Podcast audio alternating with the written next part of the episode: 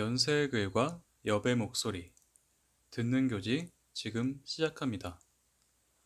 연세 인터넷 라디오 방송국 DJ 마치와 DJ 하크가 수습 편집위원 달백이 자신의 가치관 변화를 고백하고 있는 글을 읽어드립니다. 125호.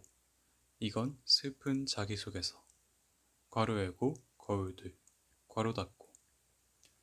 수습 편집위원 달백 괄호 열고 dkro1357 at gmail.com 괄호 닫고 작은 따옴표 우리가 어떤 사람을 미워한다면 우리는 그의 모습 속에 바로 우리들 자신 속에 들어앉아 있는 그 무엇인가를 보고 미워하는 것이지. 우리들 자신 속에 있지 않은 것. 그건 우리를 자극하지 않아.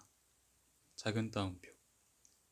괄호 열고 데미안 중에서 괄호 닫고 매미 종류도 참 다양하지. 밤까지 생의 남은 미련을 털어버리듯이 울어대는 매미의 소리로 가득한 여름이다. 이 한여름에 에어컨도 없이 홀로 방 안에 누워있는 일은 꽤 답답하다. 후덥지근한 공기가 들숨에 섞여 폐부에 들어온다. 언제부터 이렇게 답답했지?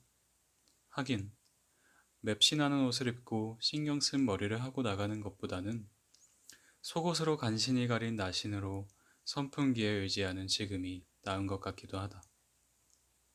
최소한 나를 꾸밀 필요는 없으니까. 보여야 될 필요가 없으니까. 방 한구석에 써지지 않는 자기소개서를 붙들고 있는 내가 있다. 술만 진탕 마신 기억 외에 그다지 대학생활 때 이뤄놓은 것이 없는 나였다. 그래도 억지로 하얀 바탕에 검은 글씨를 채워 넣어 본다. 그러다 문득 위화감이 든다. 전공 기초를 듣던 시절 교수님의 요구로 며칠을 고민해서 썼던 자기소개서와 다를 바 없었다. 몇 년이 지났는데, 하. 20대 초반과 달라지지 않은 지금의 모습에 가슴 속 깊은 곳에서 우울감이 스멀스멀 올라온다. 손은 담뱃갑으로 향한다. 스스로 위로와 체벌을 준다. 이러다 담배를 못 끊겠다는 생각이 들 때쯤 감정은 극에 달한다. 거기까지 더 이상 깊게 생각에 잠기지는 않는다. 사실 술 마신 기억이 내 대학 생활의 전부는 아니다. 20대 초반에 내가 지금의 나를 본다면 분명 끔찍이 싫어할 거다. 바뀐 게 없어서라기보다는 그 시절에 내가 싫어하는 유형의 사람이 됐기 때문이다. 긁어부스럼이다. 예민하다. 이런 용어를 입에 달고 살던 내가 지금은 예민한 사람이 됐다. 실은 예민한 게 아닌 당연한 것이다. 이런 당연한 것들을 외면했던 나를 바꾸게 한 기억들이 있는데 술 마신 기억이 전부일 리 없다. 다만 그 사항을 자기소개서에 쓸 수 없을 뿐이다. 전 대통령의 국정농단으로 온 뉴스가 떠들썩하던 시절 아주머니의 선한 인상과 맛있는 된장찌개 때문에 자주 갔던 분식집이었다. 여느 때처럼 된장찌개를 먹다가 불현듯 앵커의 목소리가 사라졌다. 그때 아주머니는 내게 언론 탄압의 필요성에 대해 얘기하셨다. 처음 느껴보는 불편함이었다. 그 밖에도 맞벌이지만 아침은 본인 몫 씻었던 엄마가 차린 수저가 눈에 들어오던 순간을 기억한다. 애인과 처음 본 페미니즘 영화의 티켓도 잊지 못한다. 동성 친구에게 페미니즘에 대해 처음 얘기했던 새벽은 떨리던 감정선까지 여전히 남아있다. 그와 동시에 촌극, 괄호 열고 새내기에게 짧은 연극을 시키는 악습, 괄호 닫고 을 지시했던 세터에서의 나, 외모 평가를 일삼던 나를 외면할 수 없다. 글을 쓰고 있는 지금도 감히 페미니스트라 지칭하기 힘든 죄책감이 있다. 지난 연세지에 본인을 빨간 약을 먹고 괴로워하는 네오에 비교하는 남성 페미니스트의 글이 있다. 나도 마찬가지다. 하지만 빨간 약을 먹기 이전의 친구들도 나에게는 중요하다. 그 모임에 나간다. 아무렇지 않게 혐오 표현이 나온다. 나는 버틴다. 실은 버티는 게 아니라 빠져 있다. 이렇게 흔들리는 자아가 내 대학 생활의 전부이니 자기소개서에 채울 문항이 없다. 그런데 더 이상은 쓰지 않고 버티기 힘들다. 성장 과정에 대해 쓰시오. 괄호 열고 천자이네. 괄호 닫고 누구나 어린 시절의 기억이 드문드문하겠지만 나는 특별히 더 그런 편이었다. 하지만 머릿속에 필름이 붙어 있는 것처럼 생생하게 기억나는 몇 가지 장면이 있다. 그 필름을 재생해 보면 꽤 어릴 적에도 이미지를 신경 쓰는 나를 볼 수 있다. 심지어 인형 놀이를 할 나이에도 말이다. 인형이 마치 살아있는 것처럼. 살아있으면 나를 어떻게 생각할까? 나에 대해 좋게 생각하게끔 잘 대해줘야겠다. 너 이리 와. 나랑 같이 자자. 아까는 멋대로 날려버려서 미안했어. 그렇게 생각하며 베개로 인형의 보금자리를 만들어 주곤 했다. 나는 의도 없이 잘해주는 것에 익숙하지 못한 어린이였다. 한 여성 탐험가의 오지 탐험기가 히트할 시기였다. 넓은 세계를 처음 접한 나는 아빠에게 물었다. 아직 전쟁 중인 나라도 있구나. 아빠는 여기 가본 적 있어? 그 즈음부터 아빠의 말수도 줄기 시작했다. 엄마와 상의도 없이 대기업을 때려치울 때부터인가? 아니다. 회사를 나오고 난 뒤 엄마와 편의점을 운영할 때에도 아빠는 비록 일이 힘들더라도 행복했다. 그러면 본사의 갑질을 참지 못하고 편의점을 그만둘 때쯤인가 보다. 아빠는 때때로 아들에게 폭언을 하기도 했다. 그 탐험가는 세계 어느 곳에 가도 씩씩하게 이겨내고 의지할 사람을 찾았지만 아빠는 집에서도 기댈 곳이 없어 위태로워 보였다. 아, 한 가지 있었다. 아빠의 학생운동 시절. 그것은 그에게 트로피와도 같았다. 학생운동은 그의 과거에 머물지 않았다. 일종의 숭배 대상이었다. 혹은 생명줄이었을지도 모른다. 정확히는 괄호 열고 당신의 신념을 지키기 위해 사업을 몇 말아먹고 괄호 닫고 우리 식구가 연탄을 피우고 한 방에 모여자야 겨우 잠에 들 수 있는 온도에 놓였을 때 그의 트로피는 더 거대해졌다. 어느 순간 본인에게 말을 걸지 않는 딸과 상처를 받은 아들이 자신의 곁에 있으려 하지 않을 때 유일하게 본인을 지탱하던 줄이 간절하게 느껴졌겠지. 자본에 굴복하지 않을 것이다. 나살자고 약자들의 권리를 짓밟지 않을 것이다. 혼자서 얼마나 되뇌었을까? 그것마저 양보해버린다면 그가 의지할 곳은 없었다. 그런데 그렇게 행동하는 사람이 엄마의 권리는 왜 생각하지 못했을까? 맞벌이였지만 아침은 무조건 엄마의 담당이었던 우리 집은 여느 평범한 가정이었다. 나 또한 예전부터 그런 환경의 문제점을 느끼기는 했다. 다만 어린 나의 판단 기준은 경제력이었다. 만약 아빠가 돈을 더 잘 벌었다면 엄마의 가사노동은 눈에 들어오지 않았을 것이다. 그러나 당시 엄마가 아빠보다 조금 더 잘 벌었기에 아침에 신문을 보다가 아침 준비가 다 되면 식탁에 앉아 수저까지 차려주기를 바라는 아빠의 모습이 고깝게 보였다. 참, 사람이 염치도 없지. 나는 이런 식으로 자랐다. 스스로를 합리적이라고 생각하며 말이다. 지금의 내가 엄마와 대화를 하다 보면 엄마가 깜짝 놀라고는 한다.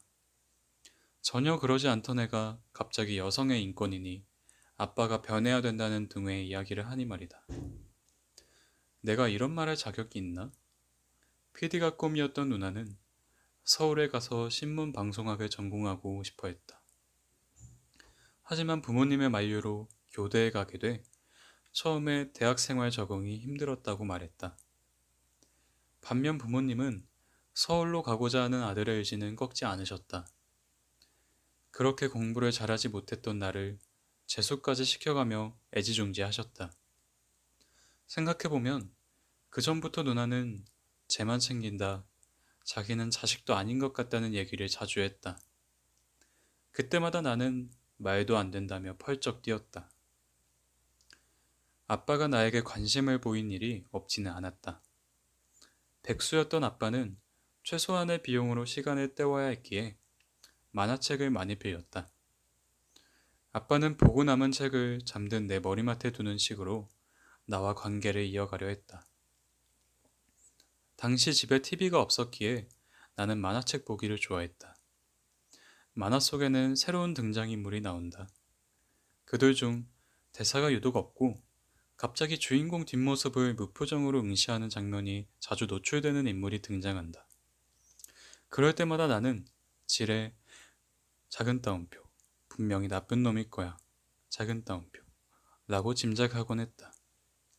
속을 알 수 없는 시커먼 사람 당연하게도 주인공은 그 사람이 악한 인물이라 생각하지 못한다. 그러다 뒤통수 맞을 텐데. 속으로 생각하며 책을 읽었다. 이는 꽤 흔한 클리셰로 짐작에 맞게 그 인물은 악인인 경우가 많았다. 나는 클리셰에 흠뻑 취한 독자였다. 나는 말이 없고 본인을 드러내지 않는 의문스러운 자를 악인이라 못 박았다. 그들은 10중 8구 아픈 과거가 있어 악인으로 변한 인물이었다. 나에게 악인은 악인일 뿐 그들의 스토리는 중요하지 않았다. 초등학교 시절부터 대학생활 초반까지 발화걸력을 득점했던 나였다. 쪽새라는 별명이 있을 정도로 말이 많았기 때문이기도 하지만 인기 또한 많았다.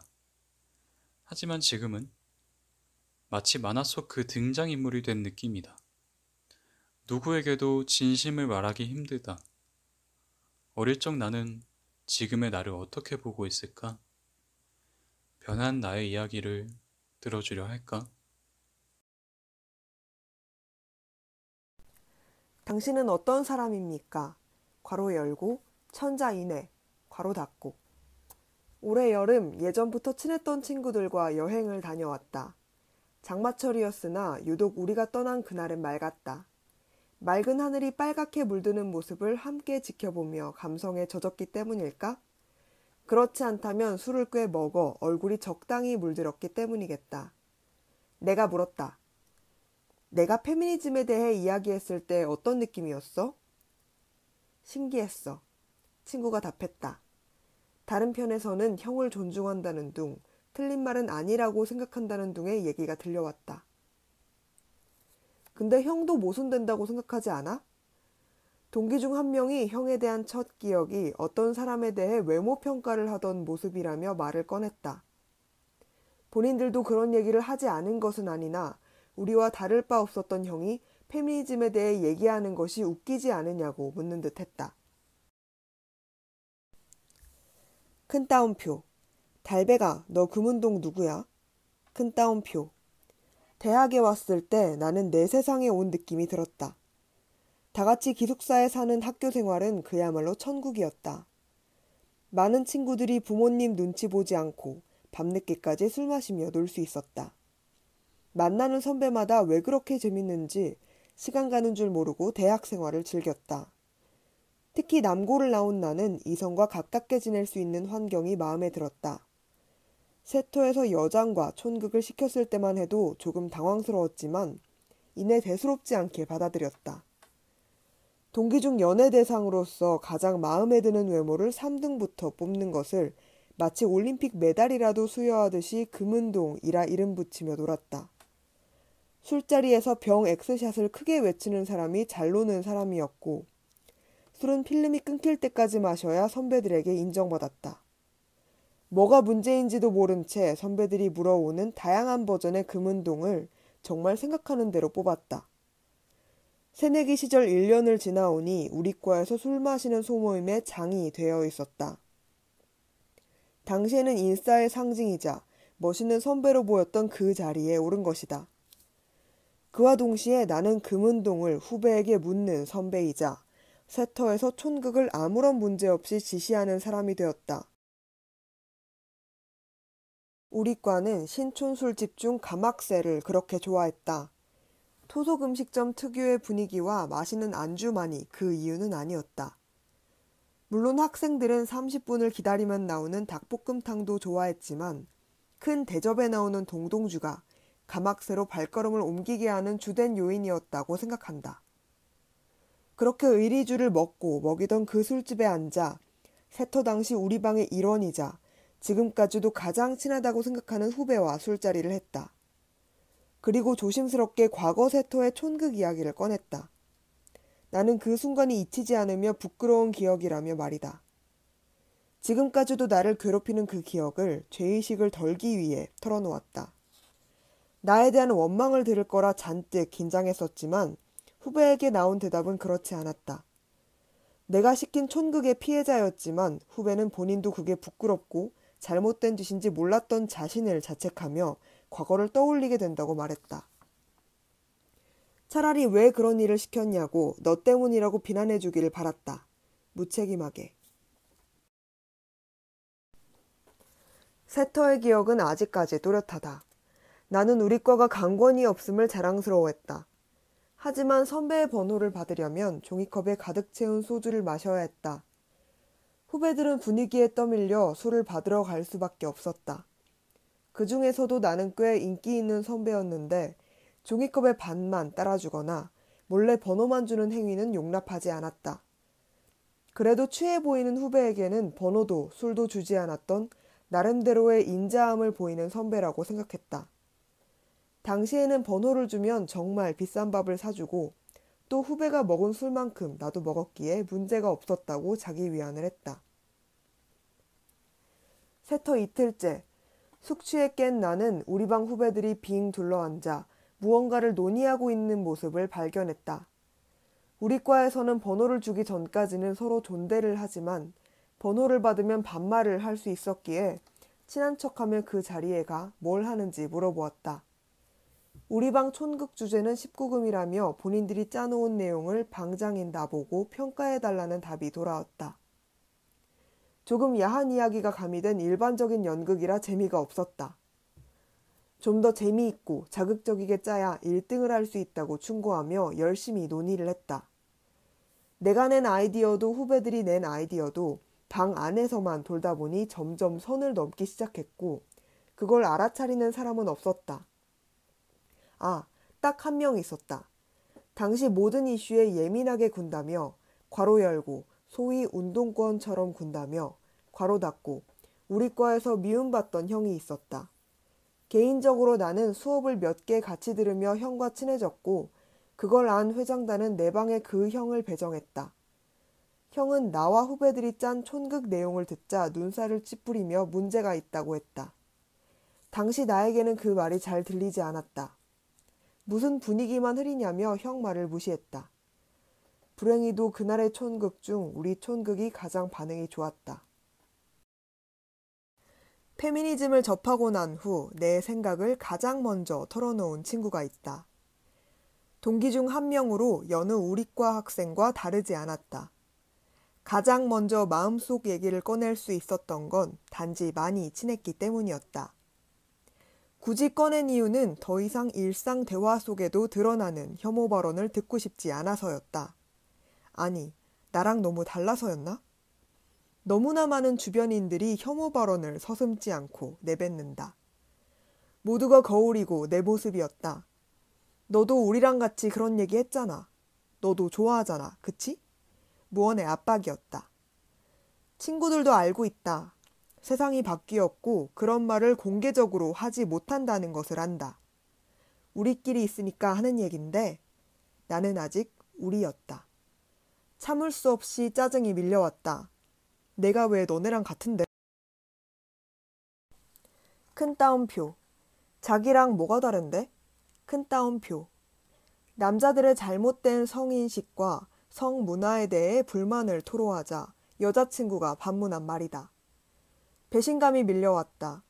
몇 년간 내가 변한, 괄호 열고, 변했다 생각했던, 괄호 닫고, 모습을 가장 옆에서 지켜봤던 여자친구가 말한 것이다.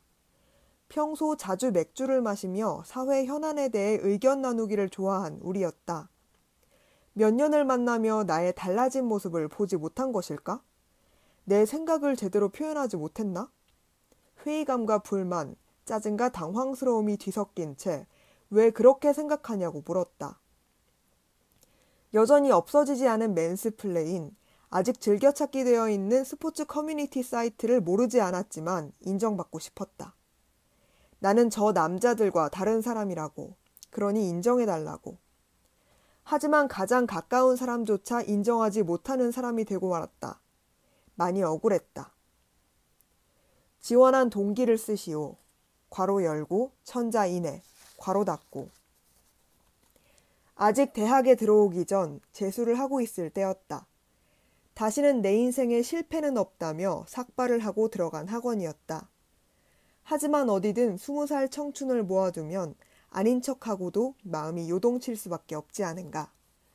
스무 살에 나도 그런 유형이었기에 돌아가는 눈길을 다잡고 공부하느라 힘들었다. 하지만 남자애들 사이에서 도는 우리 층의 여신에 관한 소문에는 흔들렸다. 소문의 여신이 우리 반이었고 하필이면 내 뒷자리였던 것이다. 예쁘긴 한데 좀 차가운 성격이네. 어떻게 친해지지? 친해지는 방법은 크게 문제될 거 없었다. 비록 머리는 삭발했지만 인싸력이 삭발되지는 않았으니까. 그러나 얼마 지나지 않아 그 친구에게 남자친구가 생겨버렸다. 그렇게 잠깐의 호기심에서 끝난 인연인 줄 알았다. 각자 대학교를 가고 1년에 한두 번 재수반 친구들과 함께 보는 그 정도의 친구로 생각했다. 집안 좋고 잘생긴 카레이서와 연예인 지망생의 절절한 러브 스토리가 담긴 프로그램이 인기 있을 무렵이었다. 저렇게 잘난 사람들도 좋아하는 사람이 본인을 좋아하게 만드는 건 어렵구나. 그런데 재수 시절에 그 애가 내 여자친구가 될 줄이야. 그것만으로도 페미니즘을 이해하지 않으려던 태도를 바꾸기엔 충분했다. 무슨 수를 써서라도 애인의 호감을 사야 했으니까. 계산을 해보니 외모로 승부를 볼 수 없었고 그나마 학벌 정도가 날 만날 유인이었다. 그렇다면 가치관이라도 맞아야 한다. 그때부터 가면을 썼다. 속은 일반적인 한남이었지만 겉은 개념남으로 보여야 했다. 그것이 페미니즘으로의 첫 계기였기 때문에 인정받지 못했을 때의 배신감이 컸다. 그놈의 인정이 뭐라고. 동기의 불순함은 있지만 그 덕분에 주변을 살펴보니 내가 쓰던 용어, 여성 혐오적이며 남성 중심적인 문화가 마음에 들지 않았다. 하지만 나는 집단에서 이탈하기보다 주변을 한 명씩 내 기준에 맞는 친구로 바꾸려 했다. 여자친구에게 발동되는 맨스플레이는 친구에게도 예외는 없었다. 그냥 나는 용기가 없는 사람일지도 모르겠다. 외부적으로 페미니스트라고 표명하며 무리로부터 이탈하지 못했다. 그렇다고 친구들 사이에 속해서 무감각하게 있지도 못했다. 그래서 한 명씩 주변인을 포섭할 때 처음 꺼내는 말은 작은 따옴표. 나 사실 진보적인 가치관을 가지고 있어. 작은 따옴표이다. 처음부터 페미니즘 얘기를 꺼내기 힘들다. 나는 진보적이라고 말만 꺼내도 흠칫 놀라는 집단에 속해 있었으니까. 나를 이중적이라며 지적했던 동기에게도 그렇게 접근했다. 그러다 벗겨졌다 생각했던 가면이 벗겨지지 않은 채 그 모습을 들켰지만 글을 쓰는 지금도 이전의 나와 현재의 나를 구분하고 있다. 이전의 나를 한없이 구기면서 지금의 나를 선해 보이게, 무결해 보이게 말이다. 나는 주변인에게 괜찮은 놈으로 보여지고 있었다. 다 여자친구 덕분이야. 넌 여자친구랑 무슨 문제 없어? 페미니즘에 대해 너희들이 오해하는 게 많아. 오만한 나의 가면은 얼굴에 뿌리 내린 채 체세포의 일부인 양 행동한다. 가치관에 대한 자부심 없이는 실패한 내 대학 생활을 보상받을 수 없을 거라 생각했다. 변한 가치관은 내 유일한 트로피였다. 나와 생각이 비슷하다고 느낀 학부사에도 들어가 활동했다. 나도 그 일원으로 소속됐다고 생각하며 대학 생활에 처음 느껴보는 감정을 지니며 살았다. 난 완전히 거듭난 거야. 그런데 우리과 후배가 들어왔다. 가슴이 서늘했다. 나에 대한 소문을 들었을 게 분명한데 예상치 못한 곳에서 거울이 하나 들었다. 후배는 말없이 내 과거를 비추고 있었다. 너 과거에 어땠는지 알잖아. 근데 네가 여기 있어? 후배와 둘이서 얘기를 나눴다. 그 사람도 과 분위기의 또 다른 피해자였다. 후배도 그 분위기에 적응하려고 노력했었다. 어떤 때에는 적응했다는 생각이 들기도 했다 한다. 그러나 결국 후배는 과에서 이탈했다. 적응하고자 몸부림친 후배의 모습이 더 나를 찔렀다. 모든 게 내 탓인 것 같다 하면 오만하게 들릴지 모르지만 정말 내 탓 같았다. 어디로 가든 과거를 완전히 벗어낼 수 없었다. 끈적하고 냄새나는 이 죄책감을 속으로만 가지고 있기에는 이제 힘에 붙인다. 그래서 이 글을 써야만 했다. 앞으로의 포부를 쓰시오. 괄호 열고 천자인해 괄호 닫고 소위 말하는 인싸 대학 생활을 보낼 시절부터 맺은 사람과의 만남은 과거의 나를 마주하게 하며 차마 인식하지 못했던 죄들을 불러온다. 그 사람이 현재 내 변화를 알고 있는지는 중요치 않다. 그때의 나는 어떻게 모든 사람들에게 미움받지 않을 것이라 장담하며 지낼 수 있었을까? 사람들과 나의 모든 상호작용을 호의로 받아들였던 그 시절이 속마음을 털어낼 사람이 단 한 명도 없는 지금에 와서는 신기하게 느껴진다. 현재의 관계도 가치관도 어느 하나 포기할 수 없는 나로서는 내 생각을 표출하는 것만으로도 미움받을까 쉽게 말을 터놓기 어렵다. 당시 생각 없이 어쩌면 그렇기에 꽤 행복하게 보냈던 대학 생활 초반은 현재 나에게 죄책감으로 돌아온다. 나는 어린 시절에 교회 가기를 좋아했다. 특히 부활한 나사로 같은 구원서사를 좋아했다. 애인을 만난 이후 난 정말 구원을 받았다고 생각했다. 페미니즘뿐만이 아니다. 생각하지 못했던 일들이 사회 곳곳에 벌어졌고 난 막 눈을 뜬 상태였다. 신기했다. 내가 앞으로 얼마나 성장할까 기대가 되고 설레는 날들의 연속이었다. 그리고 아팠다. 아무것도 모르고 지내던 과거가 아팠고 애처로웠다. 눈을 뜨고 마주한 현실은 거대했다. 거대해서 겁이 났다. 미래가 두려워졌다. 그래, 구원으로 향하는 길에는 고난과 역경이 있으니까. 어린 시절 한 주간 친구와 싸우거나 어긋난 행동을 하더라도 교회에 가면 마음이 편했다. 난 구원을 받았으니까. 다가오는 다음 주를 막 살아도 괜찮았다. 행동이 바뀔 필요는 없지. 믿는 마음이 중요한 거야. 페미니즘은 구원이었기에 나에게 면죄부를 주었다. 페미니즘 자체가 아닌 페미니즘을 생각하는 내 모습을 좋아했다. 그러다 조금씩 타협하기 시작했다. 친구들은 아직 몰라서 그러니 지적하지 말자. 얘네를 안 볼 수는 없잖아.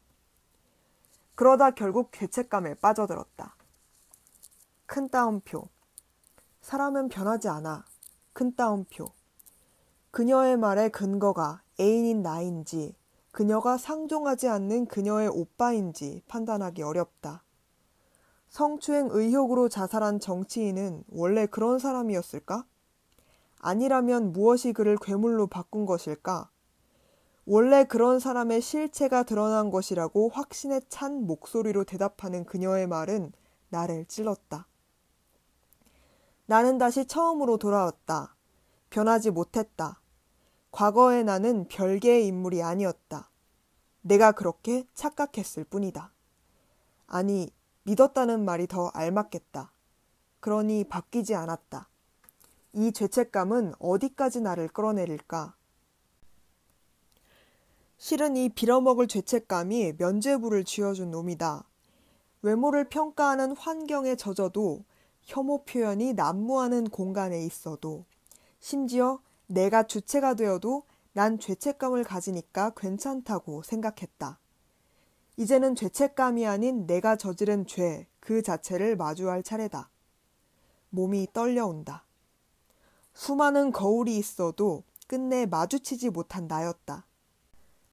하지만 뻔한 이야기의 클리셰에서처럼 내 정체가 악인으로 밝혀지지 않았으면 좋겠다. 요즘은 클리셰 비틀기가 더 먹힌다. PS. 이 글은 여전히 남성 중심적인 집단에 속해 있는 필자의 이야기입니다. 남성 집단에서 이탈한 사람의 이야기를 읽고 싶다면 015B에 괄호 열고 남페미가 어쨌다고 괄호 닫고 글을 추천합니다.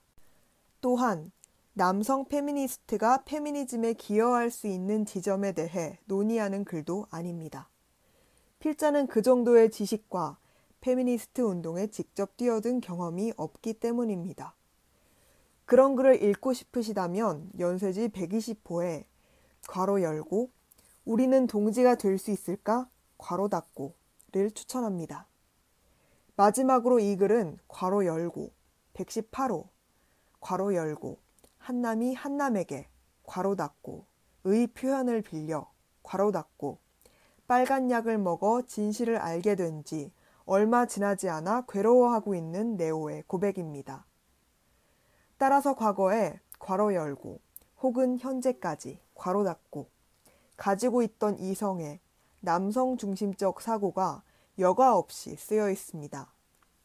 삶의 편재에 있는 한남들의 이야기에 이미 질린 분들이라면 여성의 목소리와 기록이 담긴 괄호 열고 여여 괄호 닫고 괄호 열고 허스토리가 뿌리내린 자기만의 방에 대하여 괄호 닫고 글을 추천합니다. 지금까지 듣는 교지였습니다.